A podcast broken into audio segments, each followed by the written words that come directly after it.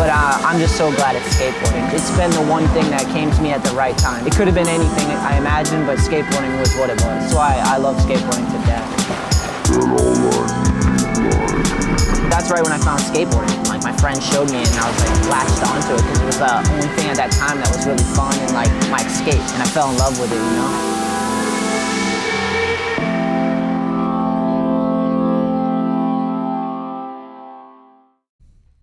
What's up, my G's? Welcome back to the podcast. Each and every episode is brought to you by All I Need. We got some brand new t shirts up on the All I Need site. I haven't posted these anywhere. You guys are getting the first look at them. So if you head to allineedskate.com, there is a shop right there, and you can check out these brand new tees. These t shirts are for sale now. This is a pre book, so if you place your order now, you will get them July 15th. That's when they will ship to you. We got four new t shirts. We got the Defenders of the Deep tee, we got the Built to Last t shirt, the American Legends t shirt, and the Fly High tee. This is all brand new art. It's each shirt has a left chest print and a full back print as well.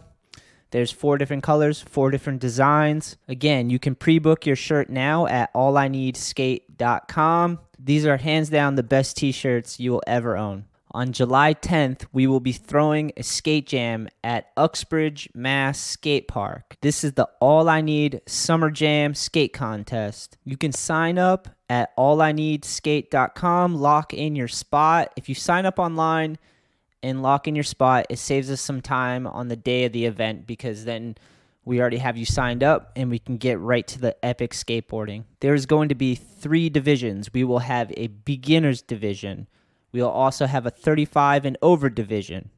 And we will have an advanced division. I reached out to Brandon Westgate to tell him to come by the event. I also heard Clyde Singleton might roll to the contest. And I hit up Donny Barley myself and asked him to come.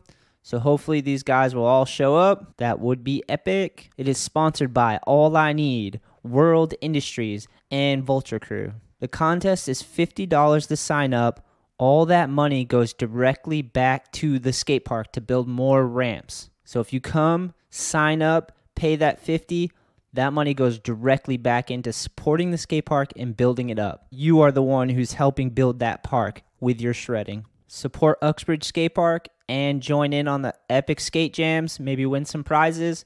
Head to allineedskate.com, lock in your spot right there, and I'll see you guys on July 10th. I will be there. I will be the man on the microphone. Also, when you're on the site, make sure to check out all our skateboards. We got banners, we got shorts, tons of different t shirts, all types of epic goodies right there on the All I Need skate site. AllIneedSkate.com. This episode is brought to you by Manscaped. Summer's coming. Are you ready to unveil your beach bod? I know I am. Hairy chest, all that stuff. Hairy shoulders, hairy arms. Never uncomfortable at the beach. Ever. You're in luck. Our friends at Manscaped just launched their fourth generation performance package, which includes the Lawnmower 4.0. You heard that right. The 4.0 complement your dad bod or six pack with a trim from the leaders in male grooming. The sun is shining and calling your name, fellas. Join the 2 million men worldwide who trust Manscaped and get ready for hot guy summer by going to manscaped.com for your 20% off plus free shipping with the code AIN. Again, these shoulders, I need to shave them. These arms, not going to shave them. Just got to deal with that shit. Uh, the nuts, I need to shave them. I'm a hairy man. A lot of testosterone. Shit just grows like crazy. Grows everywhere on my body except where I wish it would grow. Cruel prank? Possibly, yes. Who knows? But I have no problem producing hair. Just up here is the problem. Everywhere else, not a problem. Thank God I got my Manscaped. Check it out. They just recently sent me the Weed Whacker, which is hilarious. This is electric nose and ear hair trimmer, which I'm excited for because usually I'm sitting here plucking the hairs off the top of my ears because I'm a goddamn caveman. Or sitting here going, oh, ripping out nose hairs like I'm a goddamn savage. Just Got to go wash my hands. Jesus Christ, dude. But yeah, now I got the weed whacker, so none of that. If you get one, make sure to use the promo code AIN, save 20%, and get free shipping. and let me know what you think of this thing. I'm excited to use it. Let's open it. Oh, God, the packaging. Here's a close up of what the weed whacker looks like. Oh, man. Live performance right here. Oh, dude. Oh, my God. Oh, my God. Oh, I can hear it working. I can. Oh, my God. Doesn't hurt at all. I just got my nose hairs everywhere. Dang. feel like I can breathe now. You hear that? Nothing in there. The air is just going in and out. There's no hair in the way anymore. Also, just so you can see, this is the Lawnmower 4.0. Again, this just came in the mail, so I'm excited to uh, use it. I've been using the 3.0, which works awesome, and this has some updates to it. A little different shape, looks a little sleeker. Let's see what it says. This trimmer is insane, and dare I say, the goat of all ball trimmers. Yeah, I said it. This fourth generation trimmer features a cutting edge ceramic blade to reduce grooming accidents thanks to their advanced skin safe technology. The Lawnmower 4.0 has a 7,000 RPM motor, a new multi-function on-off switch which engage a travel lock and gives you the ability to turn the 4000K LED spotlight on and off when needed for a more precise shave. Did I mention the trimmer is waterproof too? In the shower, or in the wild, and from your chest pubes all the way down to your ball fro. The Lawnmower 4.0 is the best trimmer for you. And again, my call to action is get 20% off plus free shipping with the code AIN at manscaped.com. That's 20% off and free shipping with the code AIN at manscaped.com. This episode is also brought to you by World Industries. Please check out worldindustries.com. The online store is going away. We are going to shut up the online store and sell direct to retailers, but while it's still up there, head to worldindustries.com and we have t shirts, we have skateboards, all types of goodies up there that you can cop. Um, tons of Flame Boy, Wet Willie stuff, two of my favorites. Um, Kevin Clem Pro Model, bunch of epic stickers. There's uh, videos up there, all types of goodies at worldindustries.com. If you support any of these sponsors, it directly helps this show and helps the All I Need movement, and you are the shit if you do. If you are listening to the audio, or if you just want to help support the podcast, go to the iTunes store and rate and review this podcast. That'll help us out. Make sure you do. Today's episode is with my friend Nick Matlin. Nick is a skater skater. I've seen him over the years just constantly killing it with the quick feet, the tech tricks, just nonstop, man. Today we sat down to catch up and talk about his roots in Florida, talk about skating for brands, starting some brands like Paradise Wheels, skating for Santa Cruz, and later becoming the team manager for Santa Cruz.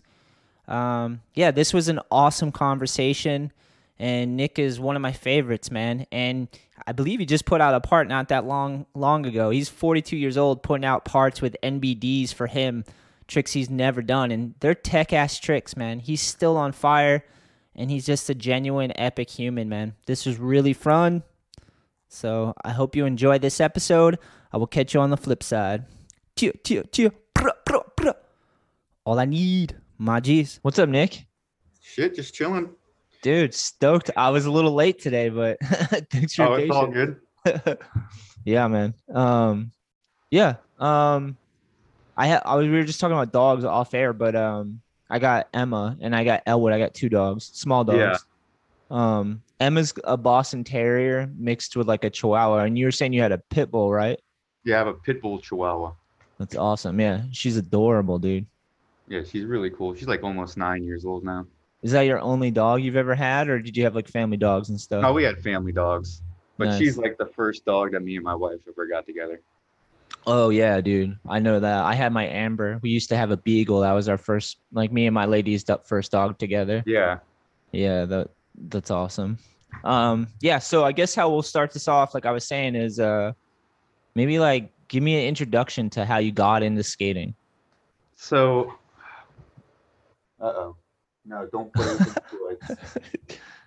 Uh-oh. Let me take that away from her before she gets too crazy. That'd be hilarious. It's just like squeak, squeak. I've had Elwood do that all the time. She was sleeping till we started talking. oh, sick. Now she's ready to play, dude. Yeah. No, uh, so my parents owned a pet store. I'm from the uh, small town called New Port Richey, Florida. Okay, you are. Some people are telling me you're from Florida. Yeah, it's like uh 40 minutes from Tampa. It's like the town's really shitty. It's like a lot of drug problems and like it's bad. Yeah. You know, a little ghetto like beach town. oh yeah. We got them You up know? here in Massachusetts, man. Not not so much. I get not so much beach town, but we have some spots. Yeah, it's this is it it's got its moments. But uh so it's like the same town Mike McGill's from. oh, sick. So I think it was like the summer of 87. My parents had a pet store in the same plaza that Mike McGill skate shop was in. That's so wild. Like a pet store. Like, what are we talking? What do Oh, we they, they, they had like birds. They were like exotic birds pretty much. Sick. And uh I you know, like when your parents own a business in the summer, you go to work with them. Yeah. know, So uh there's just a big crowd in the parking lot, and I went out there to see what was going on, and there was a freaking skateboard demo in the parking lot of my parents' place. What? That's so sick. And that was the first time I saw skating, and they were literally launching over a car. Dude, those videos are always awesome. I don't know if I've ever been to like a car launching session, but I've I mean, definitely seen it. was What's that? 87. This was 1987. That's what people did. like bring out the Corvette, dude. We're launching this bitch. Dude, I didn't even know what was going on. I just saw him flying through the air, and I was like, I want to do that. That's cool. yeah, definitely. And then, you know, I begged my parents for a skateboard. And they were cool with it. Oh yeah, they got us a cut. They got me and my little brother like some cheap ones at first, and then after a few months, when they saw that like we were kind of into it, then they bought us real boards. What what what age were you when you got your first board? I think I was seven. Damn, dude, that's early. Yeah, I'm pretty sure I Wow. started skating when I was 12, going on 13. yeah. See, I was I got sponsored by nine. Holy shit. Yeah, I, I don't know how it was like complete like by accident kind of thing, that's sick, dude. but yeah, in two years I ended up getting sponsored. You must have been skating your ass off. I guarantee it. It was uh, well back then it was all transition, so it was for mini ramp and vert. Whoa, that's so crazy. And but because to think about your skating now, it's like a lot of ledge and like technical stuff. yeah i don't skate like any big transition you know like anymore like that shit scares the hell out of me Dude, me too. I have like a, I think it's like a six foot limit. I hate to say a limit, but like after that, I like feel like I'm a slam hard. yeah it's scary dude but like when you're a little kid that you don't even think about that kind of shit you know Were you padded up too, maybe? oh yeah they made uh you wear full pads back then at the skate parks Nice, dude. Yeah, Yeah. That, that's true. And you're in Florida, so it's probably humid as balls for sure. oh my god i didn't know any better though i just thought that was like normal weather everywhere Oh, that's true. Then you're kind of like that's your normal breath. So that might not be a bad thing. Yeah i didn't know any better to the first time i came to california and like felt the weather in san diego and i was like what the hell You're like, this is how I'm s- supposed to be breathing. yeah i was like so surprised There's like, not a skating and not sweat. You're like, dude, I'm not sweating, and I've been skating for like two hours. Yeah, that's amazing. That's like if you ever skate Arizona and then you like don't even realize you're sweating, but at the end of the day you just have like salt stains on your shirt. And you're like, Uh huh. like, what the fuck? Yeah, it's crazy. It's so funny. How so who sponsored you? Who was the first sponsor?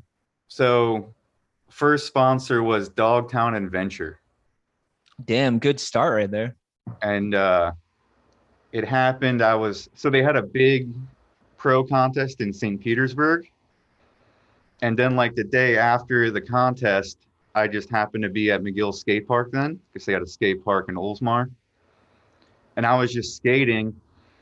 I didn't know what was going on. There's pros there, or whatever. I'm just skating, like little kid, don't know what's happening. Hell yeah. Maybe getting And in the way. I was probably getting away. I think I snake people. Who knows? You know, Yeah. like little shithead kid. classic.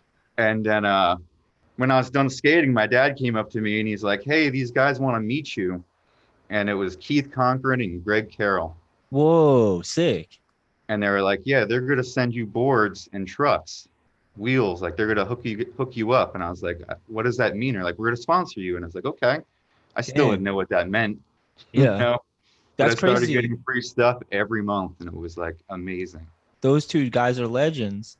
Yeah, it was crazy, dude. Now that I think about it, it was crazy. Back then, I had no idea what was going on. That's so crazy, man. And you were and it was only two years into skating, which is even more Yeah. crazy. Yeah, and it lasted about two years. Hell yeah. They just send like send you box and you do you do did you do a bunch of contests too or were you filming parts? I was doing mini ramp contests and stuff, but what happened was skateboarding changed from like 89 to 91. You know, like drastically, late flips, pressure flips, super tech, go slow, you know. Yeah, I couldn't do any of that stuff. Dude, fuck. So when they saw that the only thing I could still do was skate ramps, they're like, see you later, kid. They're like, yo, nice backside disaster, but can you P flip? You're like, oh. Nope. So that was like the end of my sponsor career for like probably six years. Whoa, gnarly. What do we do Yeah, this? What do we do in the six years? Uh, just being a dumb kid in a small town, getting in trouble and not doing what I'm supposed to be doing. Oh, nice, dude. I was still skating, but it wasn't like I was trying to keep up with it, you know? Yeah. Like I was so discouraged with like watching new videos and like, oh, I want to do that. And you go out to a curb and you're like, that's fucking impossible. True. I had to like relearn how to skate. Like I couldn't skate street. yeah. Yeah. I could ollie up a curb and like do a little 50 50, but like I couldn't skate street. If you would have told me to do a kickflip in 1990, I couldn't do it. oh man. I was already a sponsored skateboarder winning AM contests. Wow, that's insane. Imagine that nowadays. There's got to Yeah. be one dude who can't kickflip, but he can do everything else. Oh, it's Mike Frazier. Oh, perfect. that's so funny, dude. He's still That's still how killing. Frazier was back then. Frazier's it was- it still was- killing it. It was a common thing to be like a mini ramp skater, and you like you don't really know how to skate street. You just skated mini ramps. Yeah, I mean, I get it. You can get caught on a mini ramp your whole life and have fun. Yeah, it was super fun. You know, real fun. Yeah. I I did the opposite, Nick. I like started skating street because I like moved to I was in like uh, New Hampshire and then I moved to New Bedford, Mass, and it was just curbs and like small city life and just skating around like that. And then I found like transition because we uh friend would build like a shitty quarter pipe in the basement with PVC coping and you start like figuring it out, you know? Yeah, yeah, yeah. My parents, uh, they built us a mini ramp for me and my brother, Legends. and uh, my dad would call it the babysitter. Sick. That's awesome. we didn't dude. have to leave the house, you know, we just go out in the backyard and skate.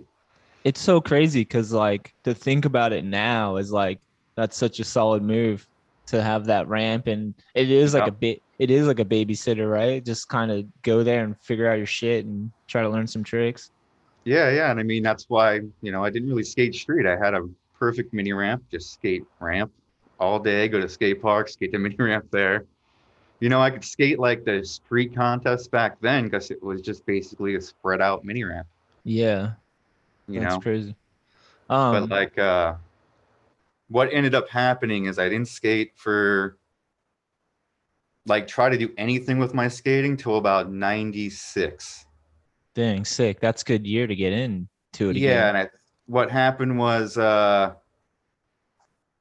i watched east i saw an eastern exposure. Ooh and it it like changed my whole mindset about skating because those guys were doing like just go fast do cool shit. Yeah like pushing down the road hitting curb cuts and just yeah and it made me stoked so that's how i got it back into skating. And then uh i met mike rosa and all those guys mike mancini and john buchanan and those guys. Oh so good. All those dudes good style good skating. Yeah. So I met them at like a Tampa all ages contest when I was probably 16. yes Probably stopped skating 12 ish. you know, and then kind of got back into it when I was like 16. And uh, I went from skating and winning AM contests on mini ramp to all age street contest. Dang, sick. Nice switch up. it went backwards. It's good though because they had some tranny. Like all those Tampas always have some tranny, you know. yeah, yeah. But at that time, I wasn't skating tranny at all. So I, I had learned how to skate street. Oh, you switch. yeah, that's right. Yeah. you know, it took a while. That was like me, But, like uh, trying to learn backside disasters after I already could do like flip tricks and stuff. It was like so Yeah. hard. Yeah. It's so funny. But yeah, Mike and those guys would like pick me up, take me to Orlando. I'd stay with Rose's family and we just skate all the time. And uh you know, at that time I like turned 16. My parents like didn't really care about me skating anymore. Didn't they didn't really care what I did as long as I didn't go to jail basically. Yeah. And you weren't like a shithead, right? No. I Good. stayed out of trouble. I've never been arrested or anything, but I've done stupid shit where Yeah. Now I look back like what the fuck was I thinking? it's good that you can look back and think that. Yeah. Yeah, like I should have known better. I'll But, uh, join. I'll join that club with you for sure. dude. Yeah, yeah. Everybody we know is pretty much in that club. Yeah. Part of learning. Yeah, so pretty much at like 16, I start skating with Rosa and those guys a lot, and then Montesi opens uh, West Side Skate Shop. Yep. Such a So in legend. '97, John kind of like I've known John since I was probably eight years old. Buchanan. Uh, Montesi. Oh, I'm sorry. Yeah, Montesi. Yeah, so John sat me down in like 97 was like, "Look, I think you're ready. Like here's some stuff I think you need to change a little bit like my attitude, you know, what I was doing in life, partying, stupid shit. You That's know, like that's sick let that me, he. let me kind of set you on the right path, you know? Yeah. like listen to me and I'll help you. And uh, so I started skating for Westside, and then John got me sponsored again, took me to California, and started doing everything for me. You met John because he opened up the shop, and then you met him. No, through- I knew John since I was like a little ass kid. Oh, sick. Yeah, because he's they're, been around. they're from the same area. It's like Montesi, Mike Dare, Lance Conklin, George Dare, uh, Scott Conklin, Bo Turner. Um, there's a whole bunch of guys from there. You know, Schaefer and those guys I knew when I was kids. Ryan Clements, um, all those guys. It's They're such a heavy. area. But I was, I'm six years younger than them, so I was like the little kid they just picked on with. You know. Yeah. And when I got sponsored, those guys were pissed because they wanted to be sponsored. I got sponsored just by accident, you know. That's awesome. That's the But I don't best thing I've heard. I don't think they were they were like happy for me. I think they were more like pissed off, like why did this little shithead get hooked up, Hey, sorry for you. You know. you know? And it took years and years and years for a lot of those guys to be really cool to me. But uh, Yeah. Montesi was always one of the dudes that were cool to me. That's awesome. and uh, later on john is the reason why i uh, even got anywhere in skating Yeah, Montesi's the man, dude. Um, he's always he's been supporting the things I'm doing too through like getting all I need and world boards and stuff, and just yeah he'll do everything for everybody yeah, he's the man. That's awesome, dude. So let's see, where are we now? How how old are we now, and where are we? Set the i'm what is it 97 so um yeah 17 or no no yeah i'm 18 an adult. and you know so that's a pretty late start to get hooked up again yeah, you know and that was a big deal back then definitely. I I remember being like 22 and not pro yet, and people being like, "Fucking man, am you're too old already," you know, Yo. like like that back then. I forgot about that. They that actually was like a thing, a man am thing where they try to put pressure on you. Yeah, and like you're like, dude, I'm 22. I'm like that, not that fucking old. You can turn pro at like 27, 28, and like it's all about skills. It doesn't matter your fucking age. It's a matter of what you do on your skateboard. Yeah, agreed. I, I didn't go pro until I was like um I want to say 27, 28. It was like a long time for sure. Yeah, I was 24 or 25. Nice. You know? That's a good age. That's actually perfect, man. Yeah, I didn't think it was a bad, you know, whatever. But people were like, back then it was a big deal. Yeah. Like, uh, Greg Carroll made me. So I had a venture, like, uh, I was getting venture ads and stuff back then, Sick. and I've always had a beard since I was like 18 or 19. they gave you shit for the beard. Dude, I, in order to get my ad, I had to shave my beard and take a portrait with a truck. And if I didn't take the ad with no beard, they weren't going to run the photo. Fair enough, dude. Fair enough. Like that's how like they were like, you're not marketable. You look old. dude. That's hilarious. That's just kind of how it was back then, you know? Yeah, I do. I, I've been uh I've had a beard for a long time too. Yeah, It's just one of those it was things. funny. But I mean, like, but to Greg Carroll's defense, I called Greg Carroll in probably like 98 after not talking to him for like six or seven years and kind of told him what was going on.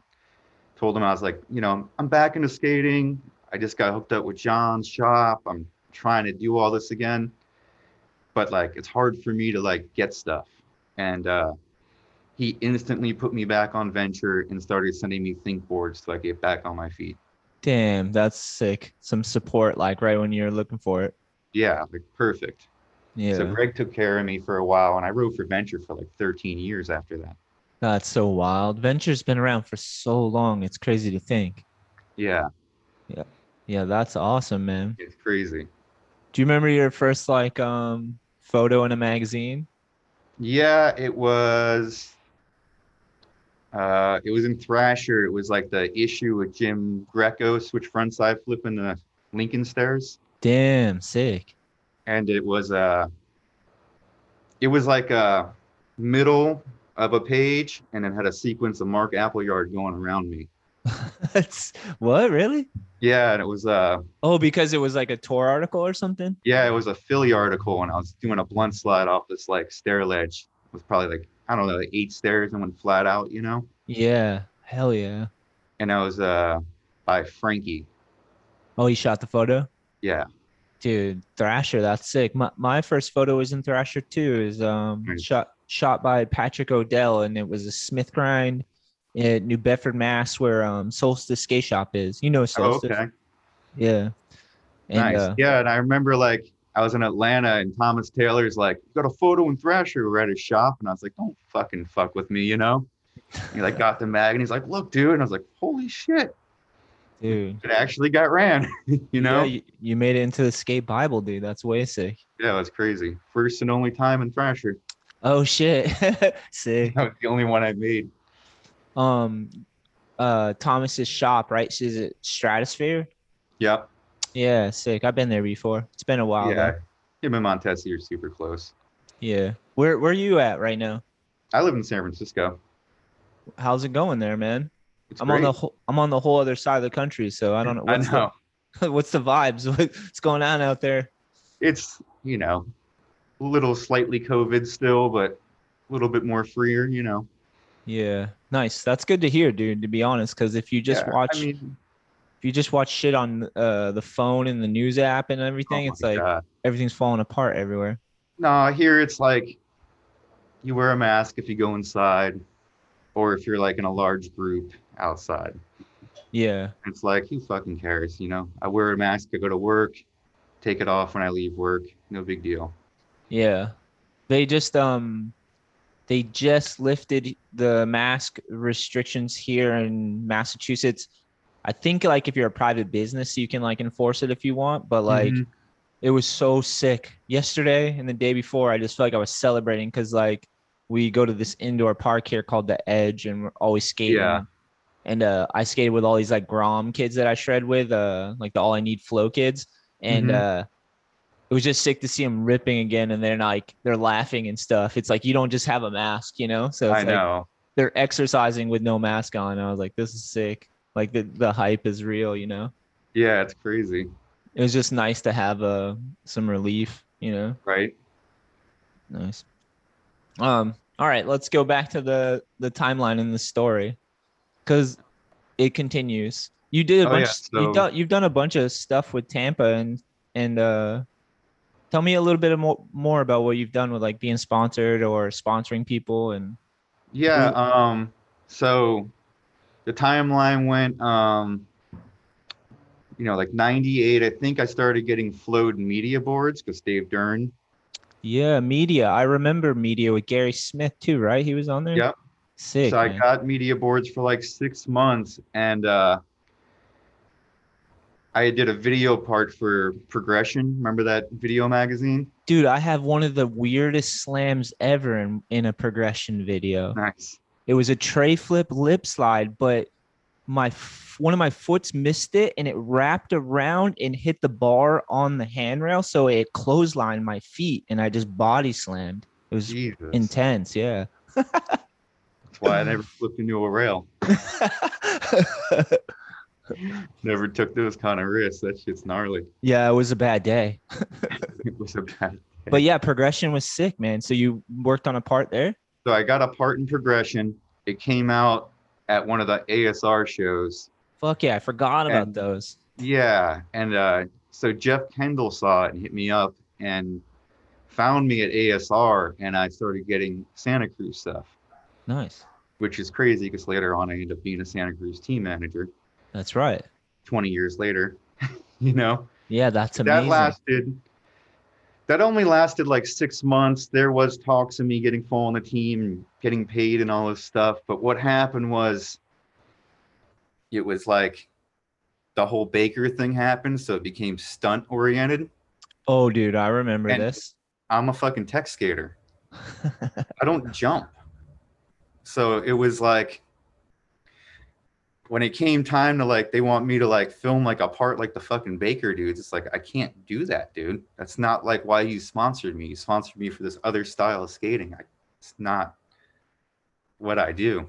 you know? Yeah, you're like trying to put the the square thing into the hole. you know? Yeah, it's like don't get me wrong, like I can grind a big rail, but like I'm not front side flipping over a 12 stair handrail. Like I can't flip my board down stuff. I can do rails, I can skate hubbas, but flipping down shit just does not work for me. Yeah, it's weird They that wanted the that at that time. yeah, it's weird that the industry does that because then it went to like remember the D three Osiris Super Tech days. There was like Mhm. certain influences. I think maybe because it was just certain magazines and videos back then. It's, Yeah. not, it's not all everyone has a phone and everything's out there. Yeah, and at that time I was uh living with Tyrone Olson in San Diego. So Wow. that's like what they were doing down there. It was like a tech scene. So I was skating tech. I was in San Diego. That's what you did. Yeah. And uh at the yeah, at the next ASR show 6 months later, they have like some kind of like industry party and I guess me and Tyrone were kind of going off a little bit at the Sure. party, maybe a little too hard. Good for you. So uh, what happened was I call for a box. He says, "Oh yeah, yeah, yeah, I'll send you a box, no problem." A week later, later, I got a letter in the mail kicking me off Santa Cruz because they don't think I represent the company properly. Dude, you like to party, bro, too much. And then when I get hired by Santa Cruz 20 years later, it's like, help us pet push these Pabst blue ribbon boards. Full circle. Yeah. like, isn't this why I got kicked off? yeah.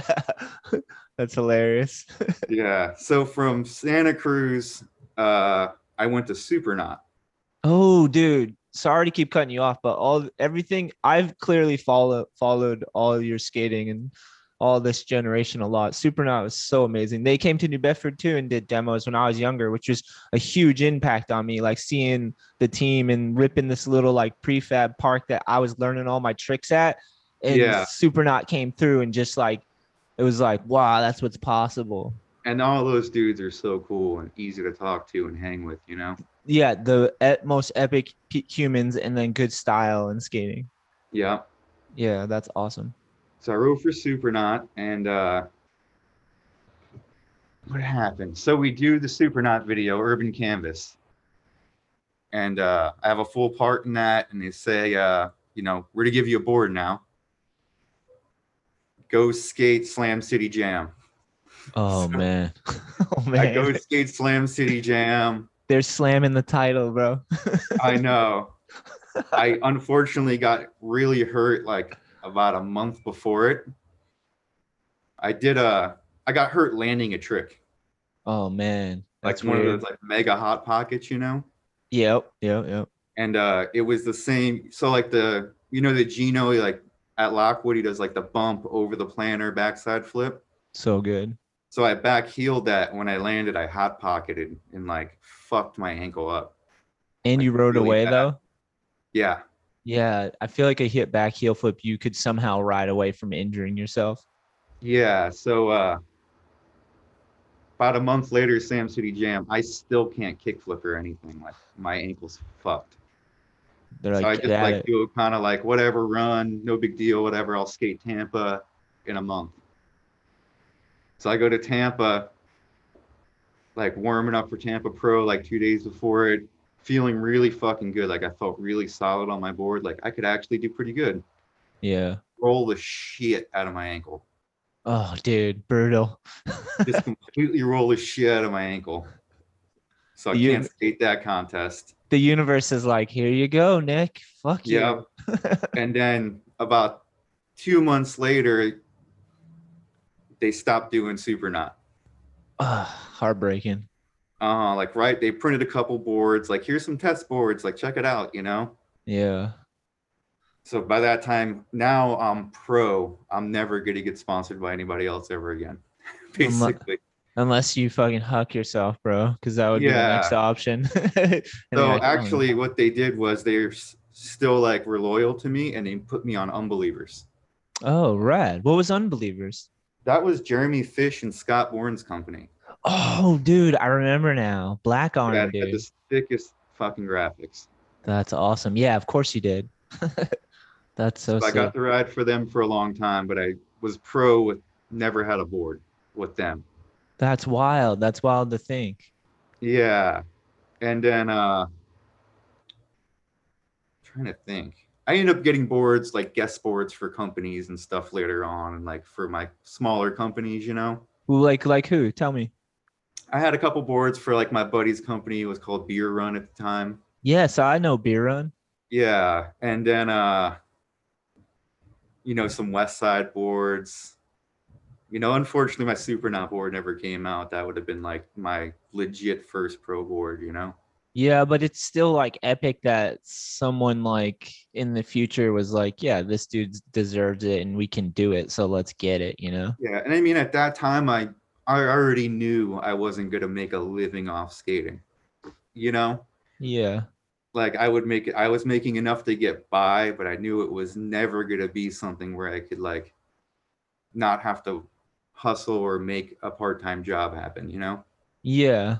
That's not. I had bad- already accepted that way back in the fucking day. You yeah. know? Uh, when I was younger, I kind of like um had that kind of looming over me too. Like I always was like I could get sponsored and do a lot of cool stuff, but I also was like always aware that I'm gonna get old and like have to like deal with that, you know? Like I mean, most of the traveling I did for my skate career until I was a team manager was me working and making money and traveling with my friends. that's sick though. That's on your dime and you're just like pure Yeah, passion, like, you know? We just made everything happen for ourselves, you know? Yeah. And we got, you know, like a lot of our crew got hooked up and turned pro, you know, but it was like uh, a lot of those guys rode for DNA. So, like, I would just go on syndrome tours because I rode for FKD, but they take me on the DNA and status trips. Just hop in the van, all your friends are on it. Fuck it, come along. Yep. You know, and I didn't skate for them, but I got to do a lot of shit kind of like that. And then, uh, what was it? Trying to think where I was living because I've moved all over the fucking place. Me too. I have that same issue. I've moved so much that it's like fragments my timeline. I don't know when I lived where. Yeah, because I first moved to, well, I wouldn't say moved. I went and couch surfed in Atlanta when I was like 17, 18 for six months to a year. And then uh, migrated to Philly for like three years couch surfing. Damn, all the epic places. and then uh moved on to San Diego and stayed with Tyrone, of course, couch surfing. But eventually, Tyrone started making you know a lot of money from Osiris. So uh, he had a house with an extra room. I just had my own bedroom. He like he was just stay and live with me and skate. What was that like staying with Tyrone when he's like making a bunch of money? Was he raging too? Dude, we were going fucking nuts. Having the time, huh? I mean, he was he was pulling big checks, man. He was having fun, and he was skating as fucking. He'd party to six in the morning and be up at ten and grind a fifteen stair rail. Dude, some of the shit he's done on a skateboard is insane to me. Like, he worked for his shit, dude. Like, You, you can know, tell. Yeah. he's a cool dude. He took I- care of me for a long time. Yeah, he's a legend. I mean, I uh, had no money. I was living in his house. He'd barbecue and feed me. Fucking, here's some weed. Fucking, I'm going on a Osiris trip. Here's the keys to my Cadillac. Go to LA, hang out with your friends. Like, what a legend. right? you know? and then, uh, Thank God for cool people like that, bro. yeah. And then eventually I started staying in LA. And uh, that was in Hollywood. And that was with like, this was at this girl Rita's house. She was friends with Montesi and all those guys. And she was like a dwindle rep. And uh, me, Danny Renaud, Ryan Nix, um, and this dude Jesse and Mike Rosa, we'd all stay at her house for like months. That's sick. Like she was like basically our skate mom. That's And, uh, epic. That's a heavy squad too, Nick. Yeah, and she lived on the same street as Mike Range, who was the guy who made Logic. After he, Oh. frankly, it became Mike Range's projects. And uh, so he lived on that street, and that's why you'd always see our group in every Logic video. Oh, that's perfect. We skated with him every day. Those Logic videos were fucking classic too, man. Dude, they were good. Like Mike had a good eye for skating. He made good videos, you know. Definitely, dude. And And that's Mike, kind of like what pushed our like coverage, you know, and kind of got us out there. it takes that, man. You gotta have someone that has like a little bit of a vision and want to get things done, Mhm. and then surround yourself with epic skaters that are down. Yeah. You know? I remember like in 2002 was like my good year. And uh I had got like 15 photos in magazines that year or something crazy. Damn, that's epic. It was insane. And then it kind of like after I got hurt a bunch of times, it kind of all kind of died down. What were the what were the injuries that bothered you? I just kept rolling my ankle. Yeah. Ankles. both of them. I'd roll my front ankle, get better, and I'd roll my back ankle, and I roll my front ankle. You know, it was always my ankles, and then uh, and my wrists, but that never kept me from skating. You know, Yeah. get a cast, keep skating. Yeah. My yeah. ankles were always terrible. Yeah, ankles are like one that it's really hard to like get them back to a 100 and then like you have to like really do like serious physical therapy and then. And it- it's true just like skating in general like you stick with anything long enough there that's has any risk involved like you're bound to Yeah. get injured again and again like I've been skating for pro- how many years You've been skating roughly Probably 35. that's your skate age then you're technically 35 right now in skateboarding I'm 42. yeah I think I've been skating for 25 Nice. Tw- yeah, quarter of a century. But dude, endless injuries for sure. But most of them heal fine. But then you get like some that you, you Mhm. just don't figure out. You know? Yeah, I never really got really hurt until I needed surgery. Like needed surgery kind of hurt until Yeah. I was uh shit 36 or something. What was this? What was the surgery you had? I fucking broke my foot in half. Oh my god, skating? Yeah. Ooh, go. like I mean, complete fluke, just like went to wall ride this thing, like a little slant wall over some steps with the Santa Cruz guys one day. We were out skating.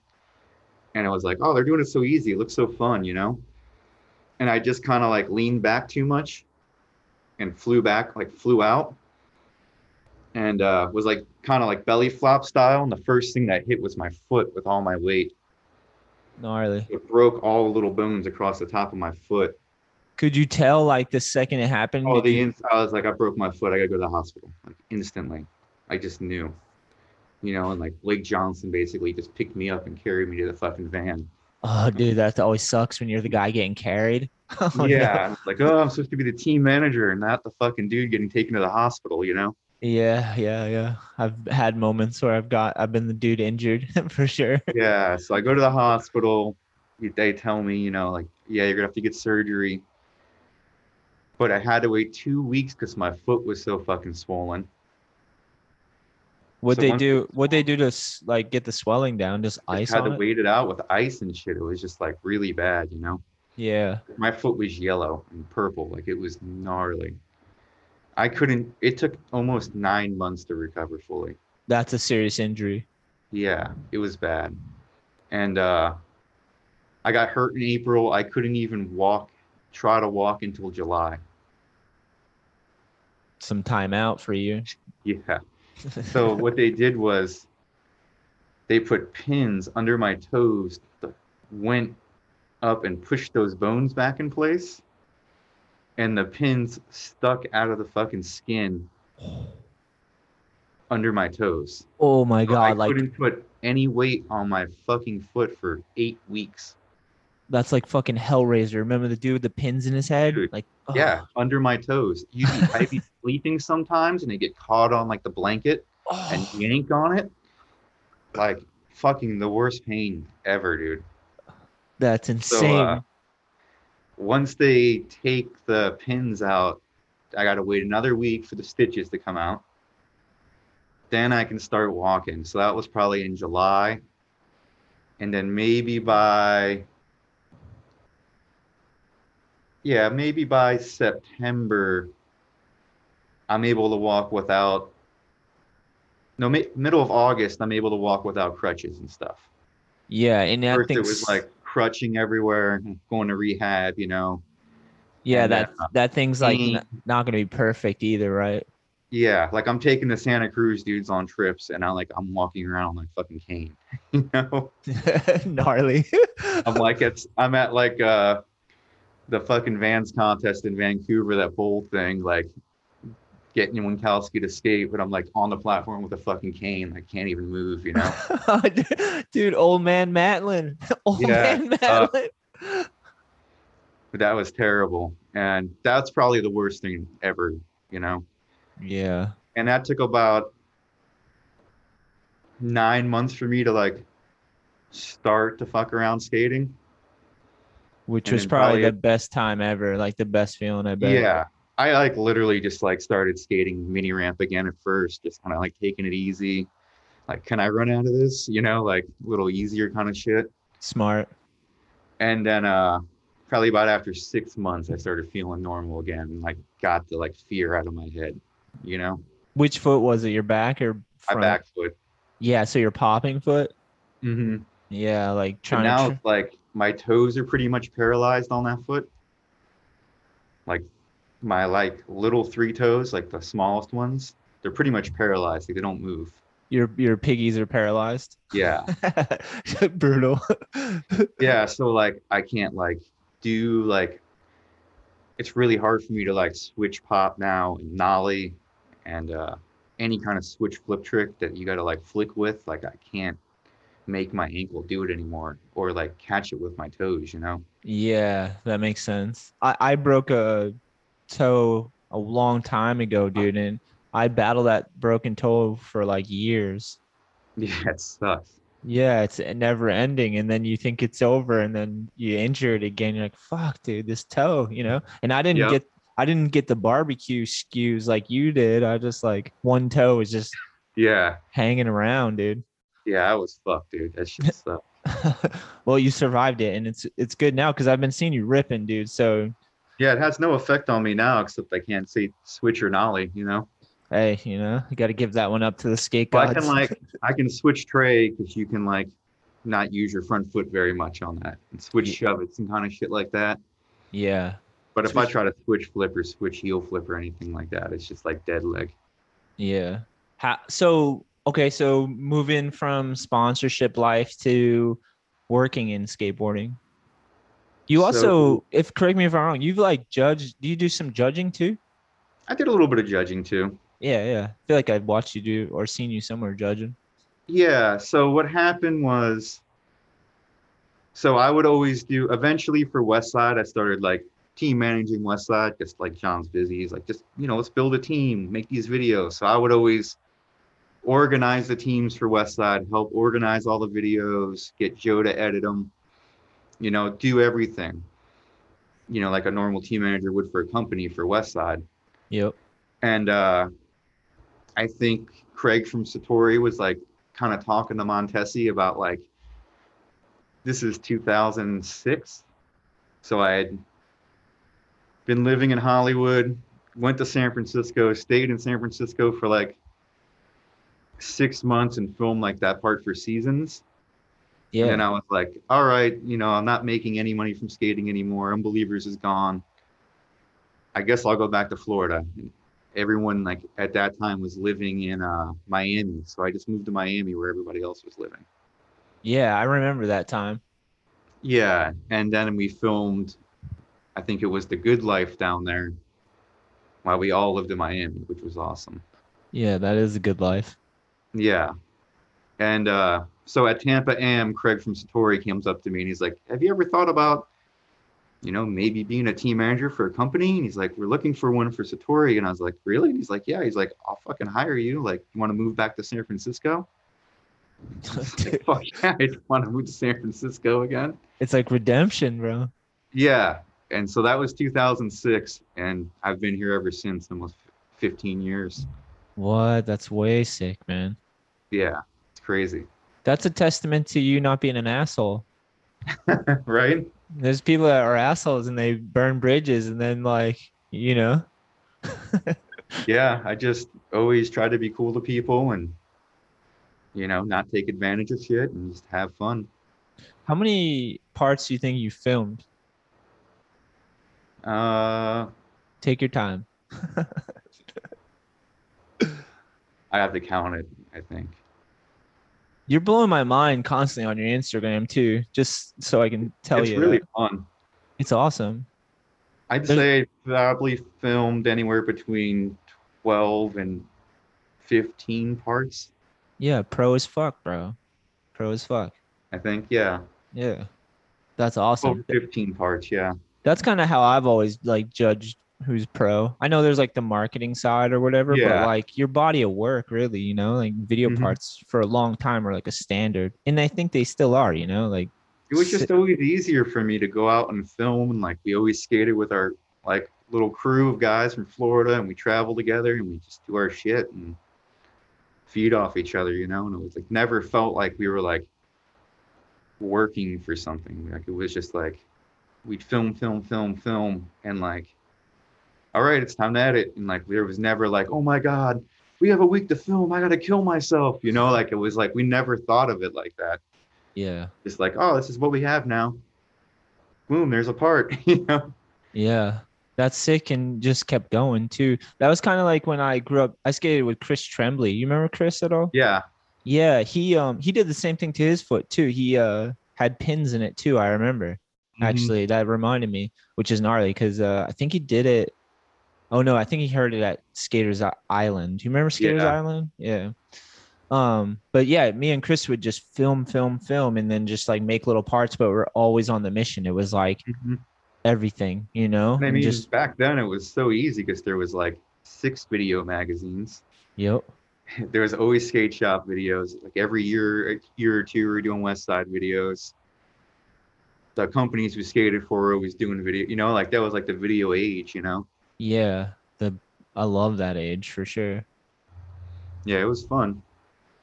So I, uh, I guess trying to think now. So from Satori, I worked at Satori for like a little over two years, and uh, it felt like they were kind of like moving out of skateboarding at the time and kind of getting more into the musical side of their stuff. yeah They were sponsoring musicians and like their apparel is what was making them money then. It wasn't the skateboarding, so they kind of were like following what was like good to make them money.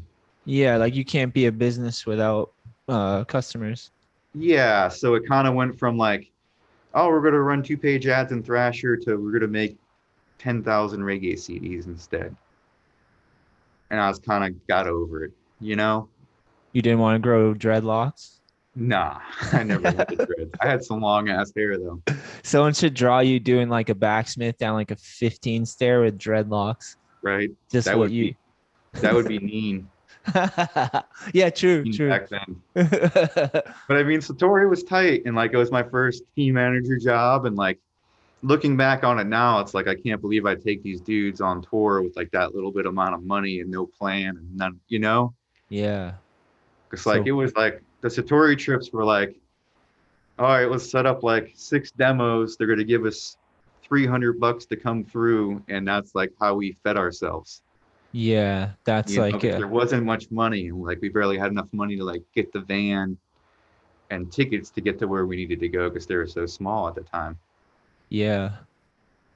And then eventually, you know, it got bigger, and we were able to like support the guys more and go on more trips and do more cool shit.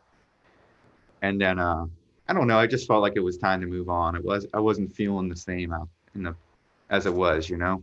Yeah.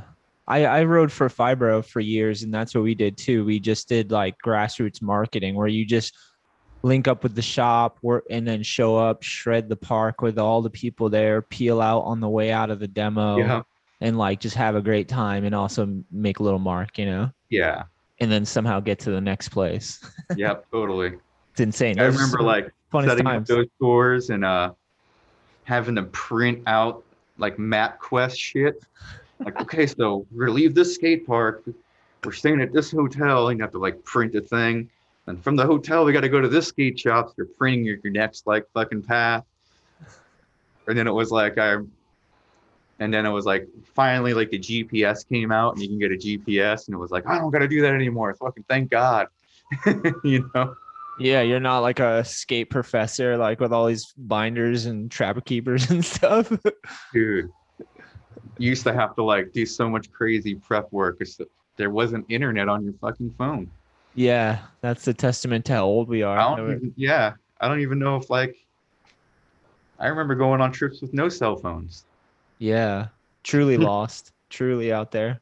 you know Yeah, like nowadays, kids are so connected. It's like probably such a crazy concept to think about just being somewhere where you don't know where you are. no Yeah. one- you know, you're not connected.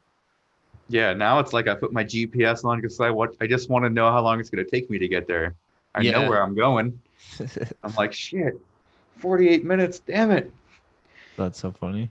you know It's crazy too because those GPS just update when there's traffic now and just route you around things, and yeah it's it's insane. crazy i just Yeah. i remember like those trips without any of that shit you know Yeah, that's the Wild West days, bro.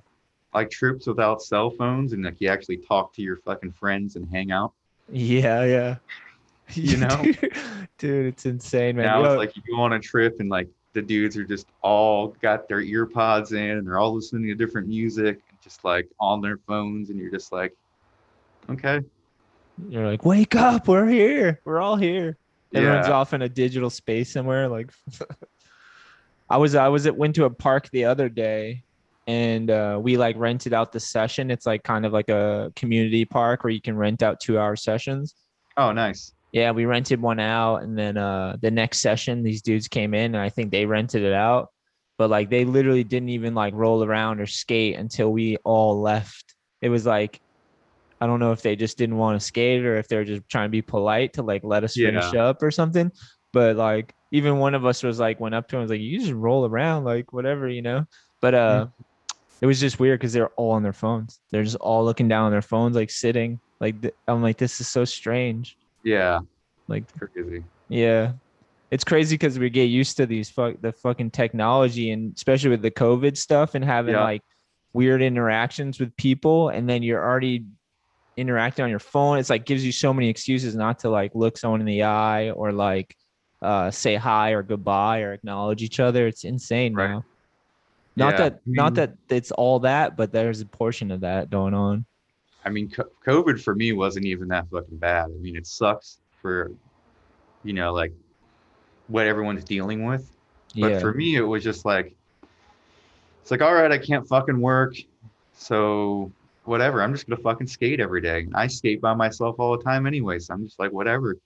And now I got all the fucking time in the world because I don't got to go to fucking work. nice. You know what I'm saying? Yeah. So I could just sit there and be like, I don't care if it takes me a hundred tries to make this fucking stupid trick. I got all the fucking time in the world. Yeah. It's like, let's get back to what the session I was working on.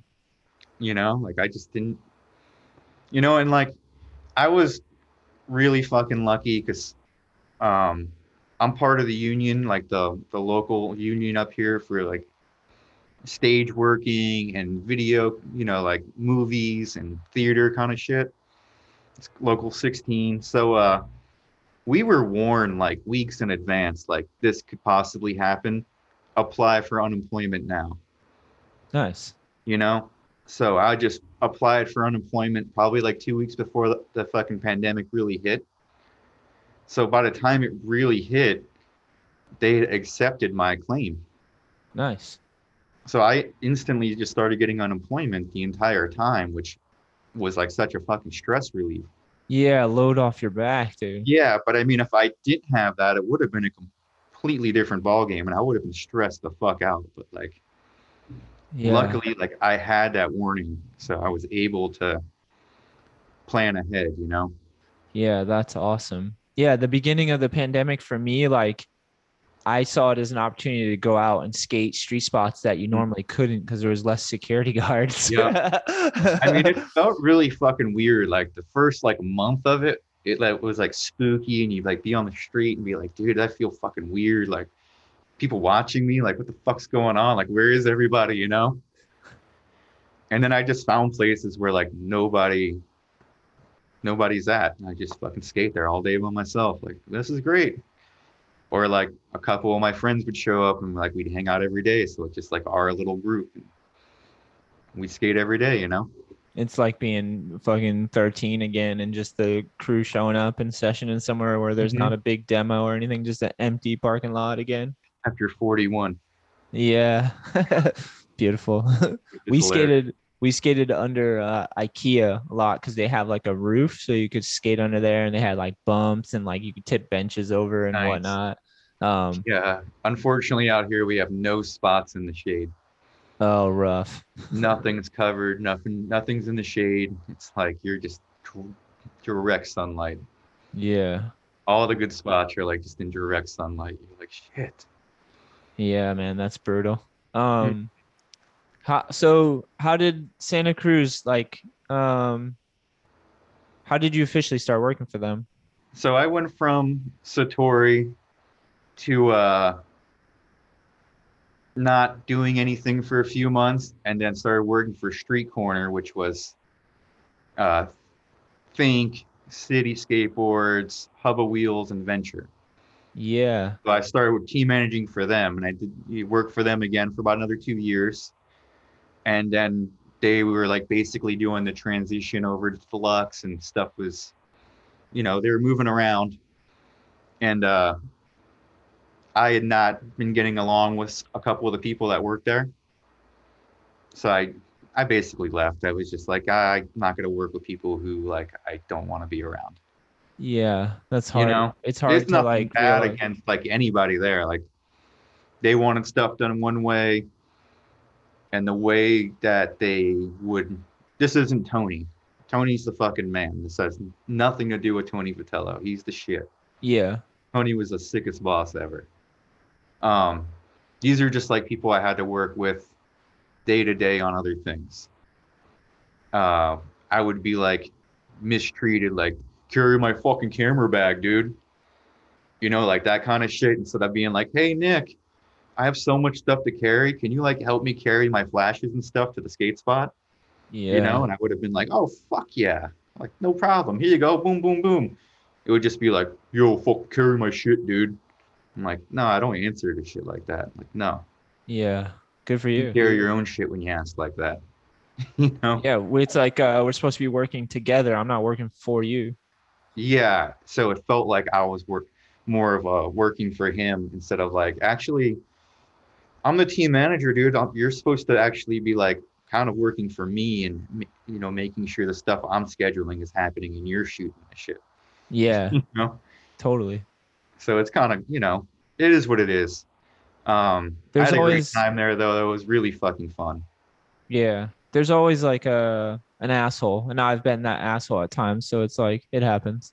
Yeah, it's all good. No hard feeling. I see the guy now. We're fucking totally cool. It's weird in skateboarding too because it's like the lines are blurred between like play and actual work. You know, and I don't know. Maybe like he wanted to be the team manager and the photographer, and then they hired me to be the team manager, so he was pissed. Like, Yeah. knows. You never know, bro. You know, like maybe he wanted to do both and was like, I could just do fucking both, but he still hired a team manager. You know. so is Street Corner even around anymore? It's not, right? No, everything in Street Corner. Basically, Think and Hubba went to Lowcard, and they had it for a little bit, and then Venture went to uh, Deluxe. That's right. And it was basically, you know, a few years after Tony's dad died, and he had to make a decision: what's more important, Thrasher or Street Corner? Because he can't be splitting his time up anymore. It's too, too much on his plate, Yeah. you know. So obviously, it's Thrasher. The Bible. Yeah, and look where it is now. It's Yeah. fucking killing it. Yeah. Insane.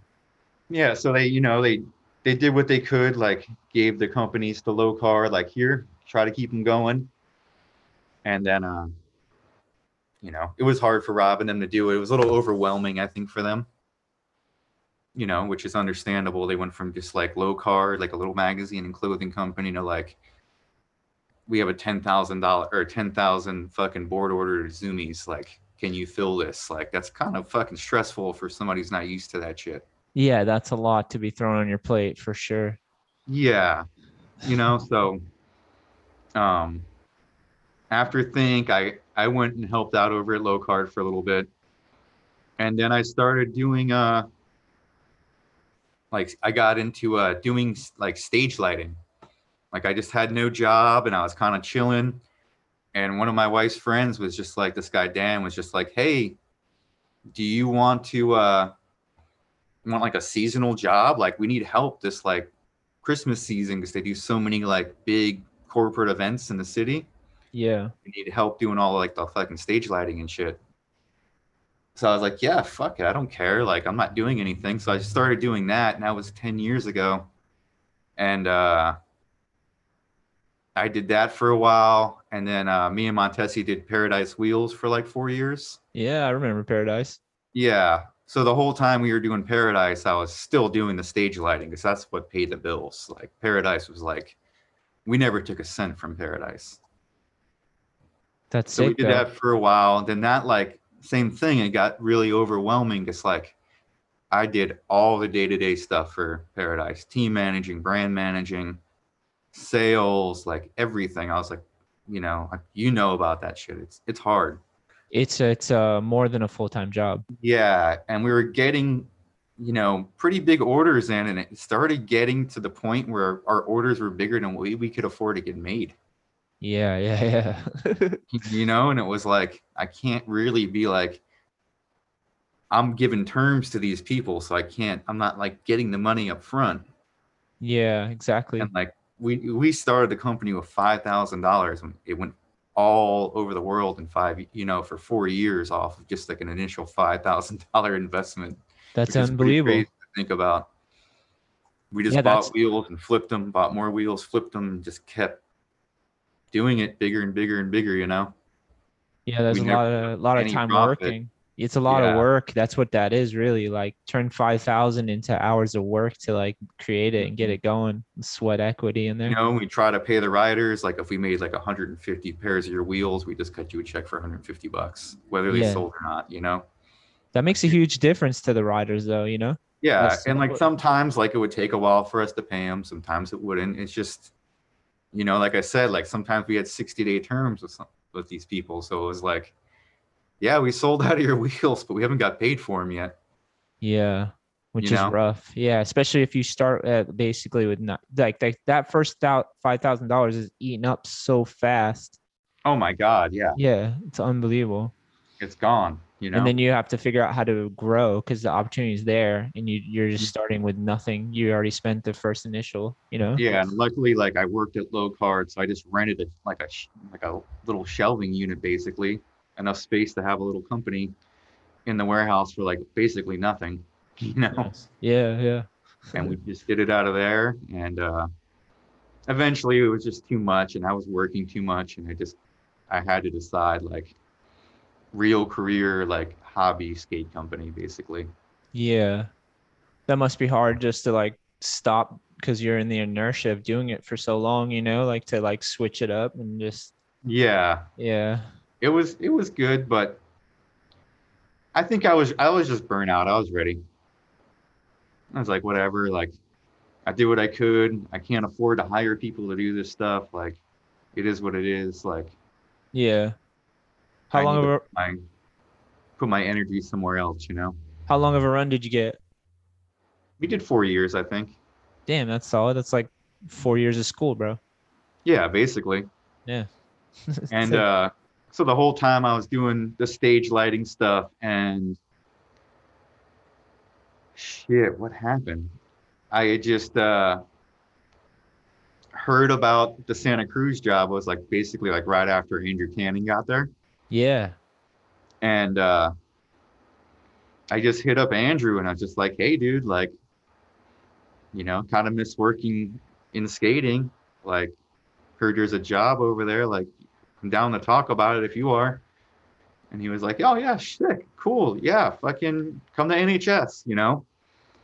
And this is probably like maybe a year after we stopped doing Paradise. Maybe, yeah, a year or two. And, uh, I wasn't skating that much. I was just working a lot, maybe skate once a week or something at the most, you know. And uh, went met Andrew. We talked about it, and then like a couple weeks went by. We talked about it again, and uh, I got hired, and I just started working for Santa Cruz. It was fucking awesome. You know, I was stoked. Dude, that's so heavy. Like that's definitely like uh, people's dream job is to be able to work in skateboarding for a Mhm. brand that's been around for over 30 years. Like What was funny was, uh, so when they hired Andrew, I was also interviewed for the job Andrew got. nice. I was also interviewed. I've been interviewed at NHS like six times for different things, Damn. and it was the team manager one that stuck. That's a good would- one. I was interviewed to be uh, indie team manager before they had Rhino, Yep. but they hired Rhino because he, he's more connected with Thrasher and took photos and stuff, and I was just the team manager. I didn't film or anything like that, you know. Yeah, that makes sense. Which later on, I ended up becoming a filmer and filming and editing and all that kind of shit, you know. I love that stuff. Yeah. And uh so I didn't get that job. And I got interviewed to be the brand manager, and then Andrew got that job. And then later on down the line, I got the job being the team manager. Yeah, that's sick. What was the team at the time?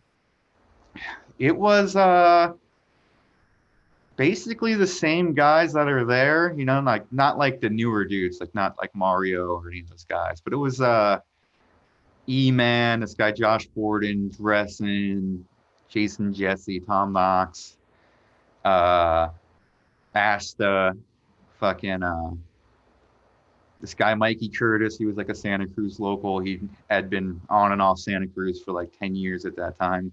Yep. It's like he was a little kid. And uh I don't know, they basically hired me and they wanted to rebuild the team. So I found like they had already been like flowing um Kevin Braun and Dylan Williams. Yep. Dylan. so we worked on getting them full on the team, filming a video for them and Eric Winkowski. Yep. So those were the first three guys that I got got on the team. They had already been flowed a little bit, but needed to like take the next little step, you know. Yeah. And then the next guys were Maurio McCoy, Henry Gartland, Jeremy Nibbs, and uh, Fabiana. Nice. And those were the next like group of people I brought in, which is now like their main fucking team, you know. Yeah, definitely. and all of them are pretty they're all pro now and shit which is cool i'm stoked it sucks i wasn't there to like turn them pro Cause i only worked at any i only worked for santa cruz for about two and a half years that seems like my theme two and a half years and then i move on you know for the skate thing But yeah. this time i was let go it's the first time i was ever let go from any job in my life Oh, crazy, crazy. Yeah, by Andrew Cannon too. It was, it was at the time it was like fuck, but now it's like funny. It was like, ah, Andrew fired me. That's hilarious. Son of a bitch. you know, Uh, like I don't care. It's like I, I don't know, like if I deserved it or if I, what what exactly happened, but they were just bummed on like, I think I gave the guys too much freedom. yeah, yeah, yeah. you know, like they wanted us because this is like so we went to Spain for like three weeks. And my thing is once we're done skating, I don't really give a fuck what you want to do.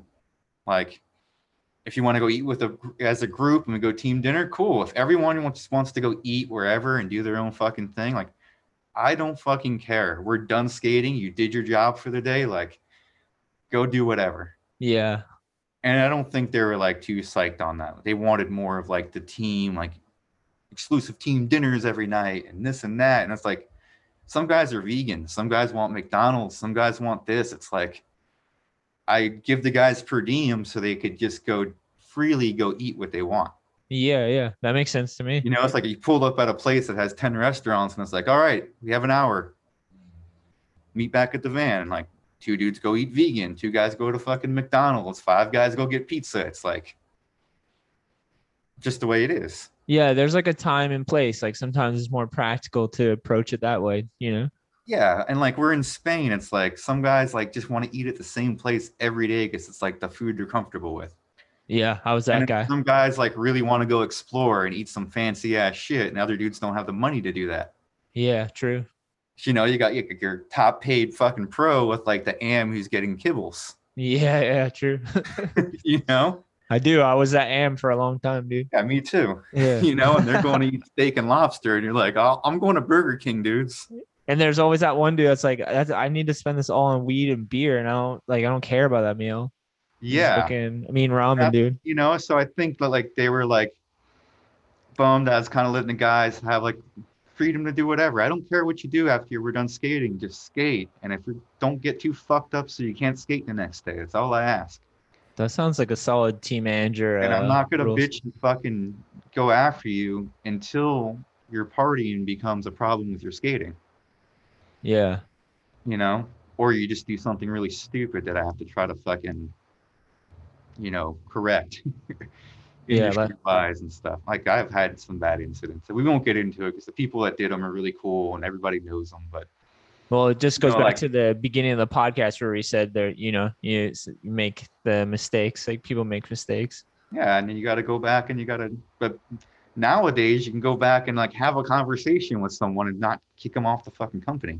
Yeah, true, true. Like, So true. you know, they could have been like, hey, Nick, T Bone, yo, while you're in public, keep it cool. you know, like, uh, we had a lot of shops around. Like, you guys got to kind of keep it mellow when we have like clients around, you know, like yeah, just basic shit. yeah, yeah, yeah. You know, It but happens. Santa Cruz was like the biggest like travel budget I've ever had to work with. And like, the most diverse team of like from young people to fucking classic pros and just all styles of skating. Like we could just go anywhere and any of the dudes could just fucking do anything, you know? Yeah, that team, the team alone is so insane. All those guys ripped. Like Mm-hmm. it's insane, dude. You know, and like getting like work with like Jeff Kendall and people like that. Like I have a picture of me standing next to Jeff Kendall when I'm like eight years old. Damn, at a that's fucking wild. demo in Florida, you know? And then like 20 years later, he's like my boss, you know? That's so sick to hear though. Cause like uh being like younger and thinking it's possible if people like if skaters actually work hard and like stick and focus on skating that it's possible that you could start something that employs people and gives people opportunity to travel and and then Yeah. it's the titles that you know it it's not the main goal to be pro but like just having the pro board and having that art created and work all that work together Yeah. to, to create something is like And like I love all the behind the scenes shit. And then you actually get like the sample and you're like, oh shit, I'm holding it, yeah, you yeah, know? totally.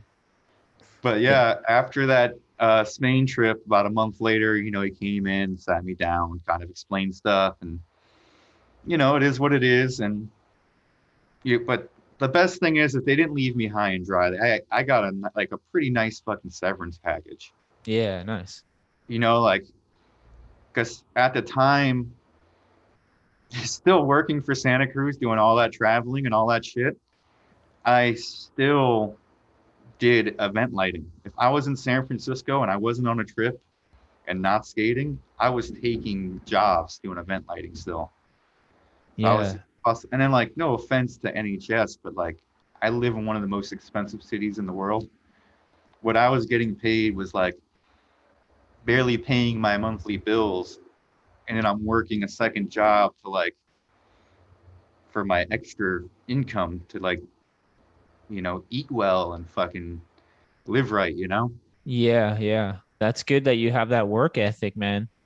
and I've you know I've just I've always pretty much had that like when we were like young like me Rosa and Buchanan we'd go do landscaping with Buchanan's dad for like three weeks. Like he took care of this big uh, apartment complex and we'd work for three weeks make enough money to travel for a month and then we'd come back and work for three weeks go back you know? So it was like always something like instilled in us to like earn a little money go earn a little money go Yeah, that's the way to do it, man. It's good that you kept your focus and you f- focus on skating, but you weren't above hard work and thinking someone had to do it for you or that you needed a sponsor or whatever. Like, I mean, in my twenties, I was definitely not trying to work. You know I what I'm get that. saying? yeah, I get that. And it wasn't until the event lighting thing where you make really fucking good money right when you start. And that just flipped. And I was like, I can make, you know, $25 an hour to start. Yeah, And and the way that the stuff works is you get paid for 10 hours, right? No matter what.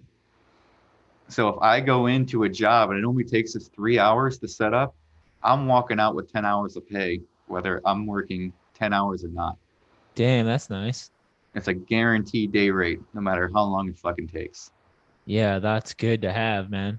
And then if you work over 10, you're going to get paid overtime, you know? Well, that's how it was back then. Now it's there's all these new labor laws and it's it's like we're employees now and we only do you know, it's it's crazy. Like they changed everything up. So now it's like we get before we were 1099, and I always was 1099 Yeah, my entire life until 2 years ago when they changed the laws here. that's crazy. But if they didn't change the laws here, I would have never got like like health insurance and been able to get unemployment insurance now when we were in this bind, you know, like all that kind of shit. So Oh, that so that's why they changed it from from the 1099. yeah, Yeah, sick. Well, that it's I'm like glad people, it's working. people working rights. So I was like, you're busting your ass for these people, but like they're not doing anything for you, you know, they're Yeah, not taking care of you. So this is a way where they make it mandatory that like you get health coverage and it sucks you get your taxes taken out before it was like right off your goddamn whole life and like barely paying any taxes, you know? yeah, yeah. It's insane. That's good though, but because this last 20, the last two, three, four years have been so crazy in life that it's like people don't know like where they're going to be or how to pay their bills. Like so much heavy shit just happened to everybody at once, you know? I mean, I was just so lucky that I, I had the event lighting and then during the time of Santa Cruz, I also started working on like photo sets and movie sets, commercials, and started doing like prop styling. yeah. And uh, I was doing big event power distribution, like fucking running like these giant generators, fucking Metallica concerts and shit, like gnarly stuff. that sounds sick. It's pretty nuts. but now I've completely moved into only photo studio work, Rad. which is really cool. So you're just shooting like product or models or both? I do. Uh, so what had happened is I was after Santa Cruz, I started working freelance for like a bunch of different places, like whatever. I have so many friends that do this stuff now. It's like the after skater job, basically. nice. out here at least. So I would work, I do event lighting, I go fucking work in photo studios, just whatever I could do. and uh, I built like these set walls, freelance for my buddy. We built all these set walls for Old Navy, and uh, I'm bringing, we're delivering the set walls to Old Navy. Fucking open the door, and it's Rick Ibaseta. He's the head guy at the fucking photo studio. Whoa. Remember Rick Ibaseta, the old New Deal pro, Yeah, yeah. in the '90s? That's wild. He like opens the door, and he's all like Nick, and I'm like, Rick, what the fuck? you know, like no idea that we did the same thing. That's so crazy. Yeah, so uh, we deliver the things. And I'm, you know, get Rick's info. I hadn't seen him in like years, and uh, he hit me up and he's like, "Hey, we're looking for a, a new like studio photo assistant here. Like, you down?" I was like, "Fuck yeah!" And uh, that was like two years ago, and I've been pretty much working there almost full time ever since.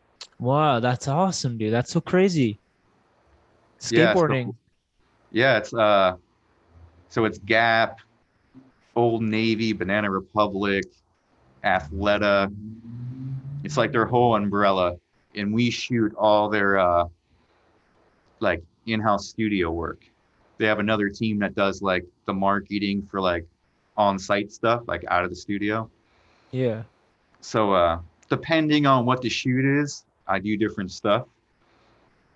Like if it's on figure when we're shooting the models, I'm just a photo assistant and I'm basically there to concentrate on the lighting. And like might we like trick out like the shadows and like put all these little like different things in to make it look cool. Yeah, like some filters and whatnot. Yeah, we have all these different like cutouts we use to cast shadows like over the model's face and like cool little things. But like in between every shot, it's like I go do my thing, make sure the lighting's right. They shoot the next model. She goes changes her outfit, and while she's changing, I'm like changing the background a little bit. So I'll do that a bunch. And then if we're shooting lay down, I'm more hands on with the camera, changing the angles, doing everything. I have to save and process everything on the shoot. It's like uh, digital tech is what they call it. Yeah. Photo assisting and digital tech Nice. at the same time. It's kind of a it's a lot, but it it's got a higher rate and it's cool. Like you're more hands on, like doing shit. It's good know. that it's good that you got into photography then.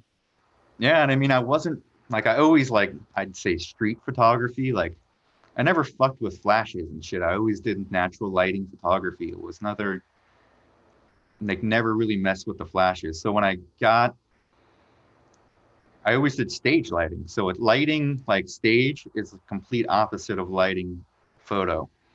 Like photo like in skateboarding the photographer, you know, they put the light directly onto the skateboarder Yeah, yeah.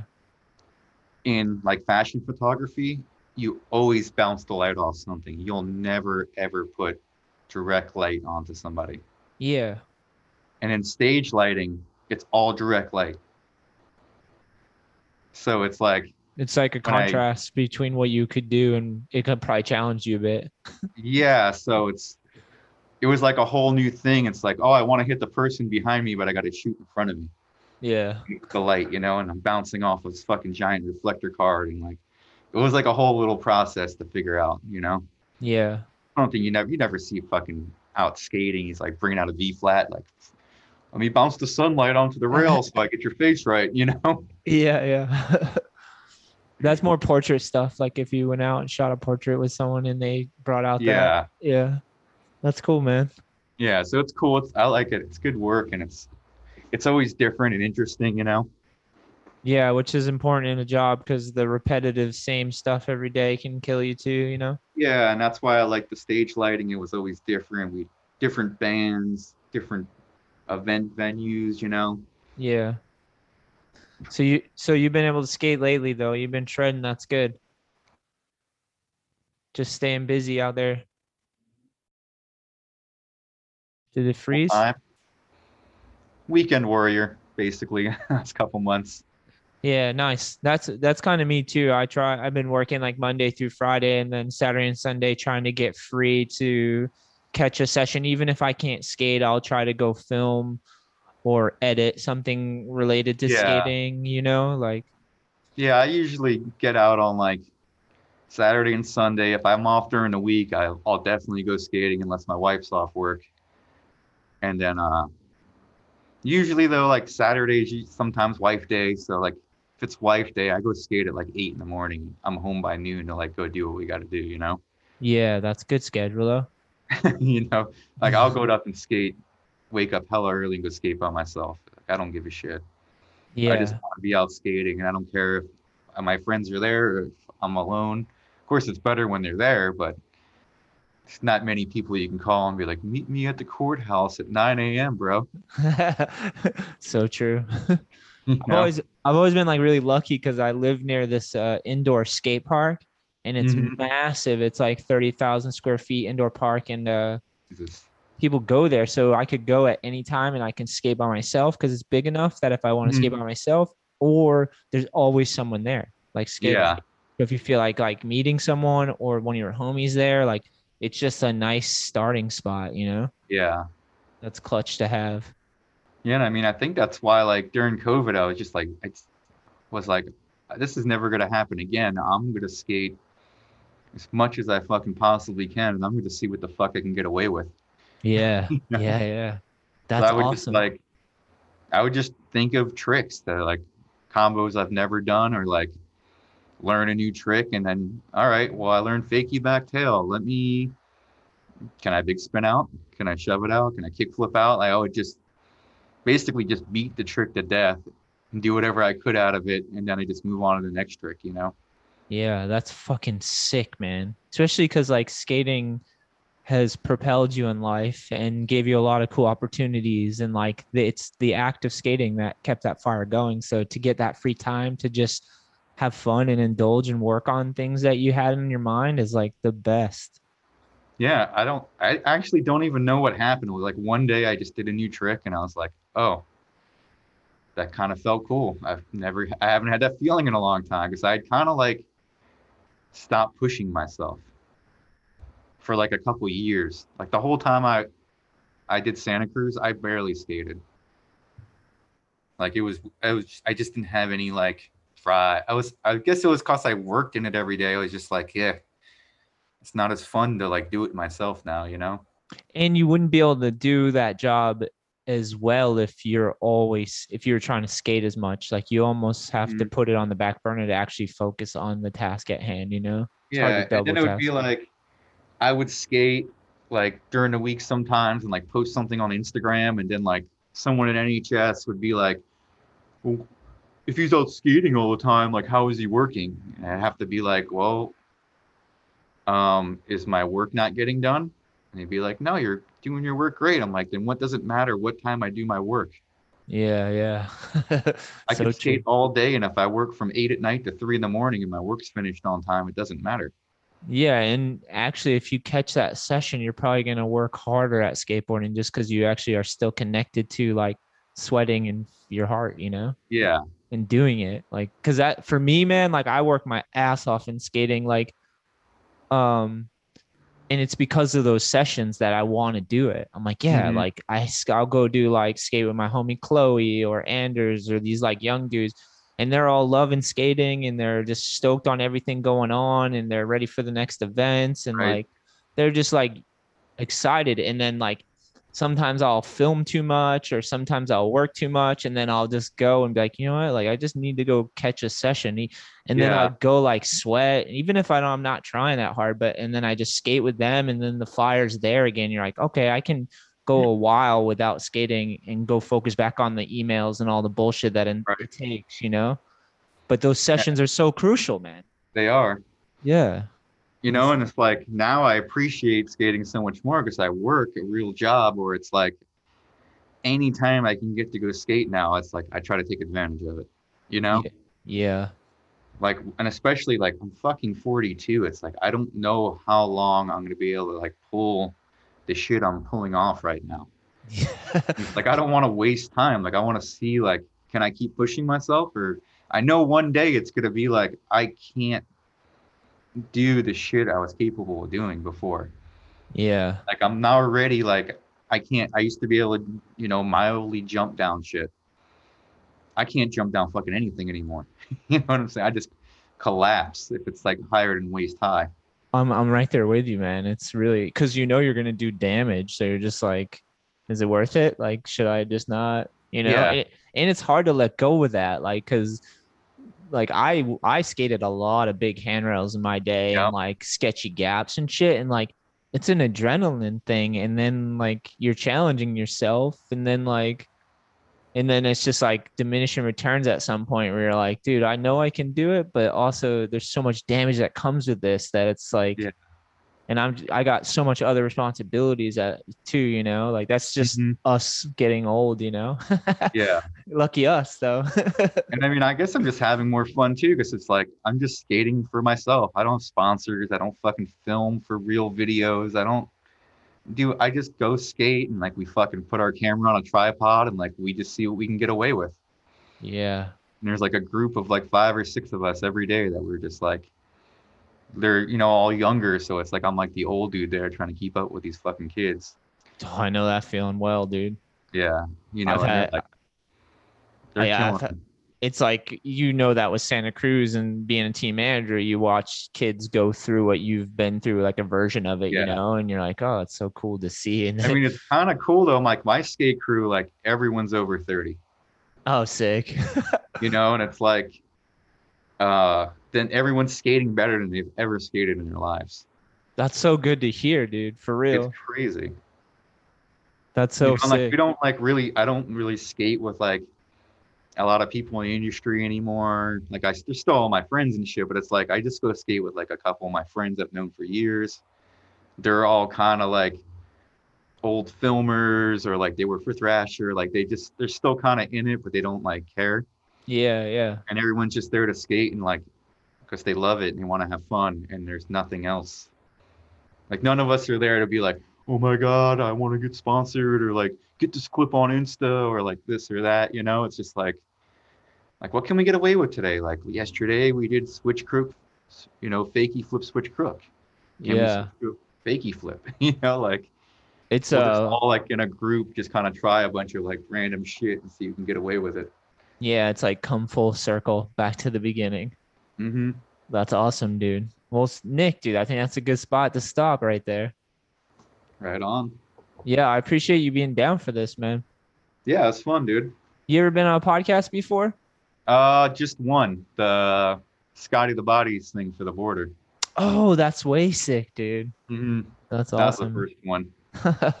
well, I fuck- was really against being in front of a camera for the entire time of me skateboarding. Basically, yeah, like was it? talking to a camera. Like, Yeah, I don't think there's any footage of me in front of a camera talking until I worked for Santa Cruz because that they wanted that. yeah, And I think that's another reason. Like, I wasn't willing to be like a character in front of the camera. yeah, you know, and like Andrew's really comfortable in front of the camera, and like uh, Eric Palazzolo, the guy that got that took over my job when I left, mm-hmm. um, he's really comfortable in front of the camera. So that's kind of what they wanted. I I think I was like their like get their shit together guy. yeah, yeah, You know what I'm saying? But I wasn't 100% what they needed. And they found that with Eric. He's a little bit younger, a little bit more go getter, not as, you know, I'm old fucking hard headed dude. yeah, yeah. yeah.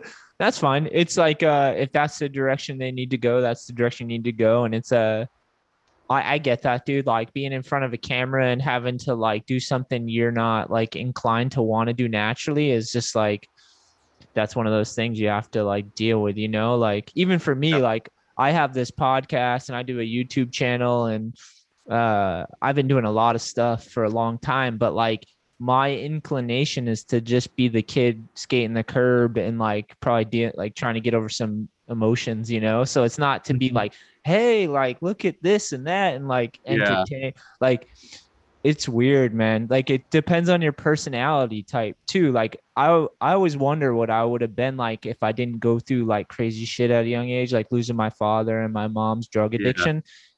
I don't know what I was because that happened. My father passed when I was twelve, and then I became like uh, I went inward because I had so much shit to think about. You know, like I just like, and I was like vulnerable, so I went inward. Yeah. So I don't know if I'm a naturally uh, extroverted or introverted person. You know, there's personality tests out there that I should take or it, I hear people take like personality tests to let you know like what you're what you are, you know, because it's hard to pay attention and be like, what do I actually enjoy doing, you know? I know, right?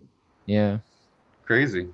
Yeah, yeah, crazy. Um, yeah, thanks, man. Uh, I appreciate this, and uh, this was so much fun, dude. So if you're down, man, let's uh give it a little bit of time, and then we'll pick back up because I feel like me and you could talk about anything, and there's endless stories that'll just keep popping up, you know. I know. I didn't even get into like the crazy team manager mishaps. Oh, round we'll do round two then for sure. Oh yeah, I got some fucking funny ass stories about. I used to ride for Phantom, so you remember Phantom, right? I know. We used to call it Dark Star Phantom Menace. Dude, all right. Well, fuck yeah, Nick. Thank you. And uh, we'll do round two 100%. Sounds good, man. All I need.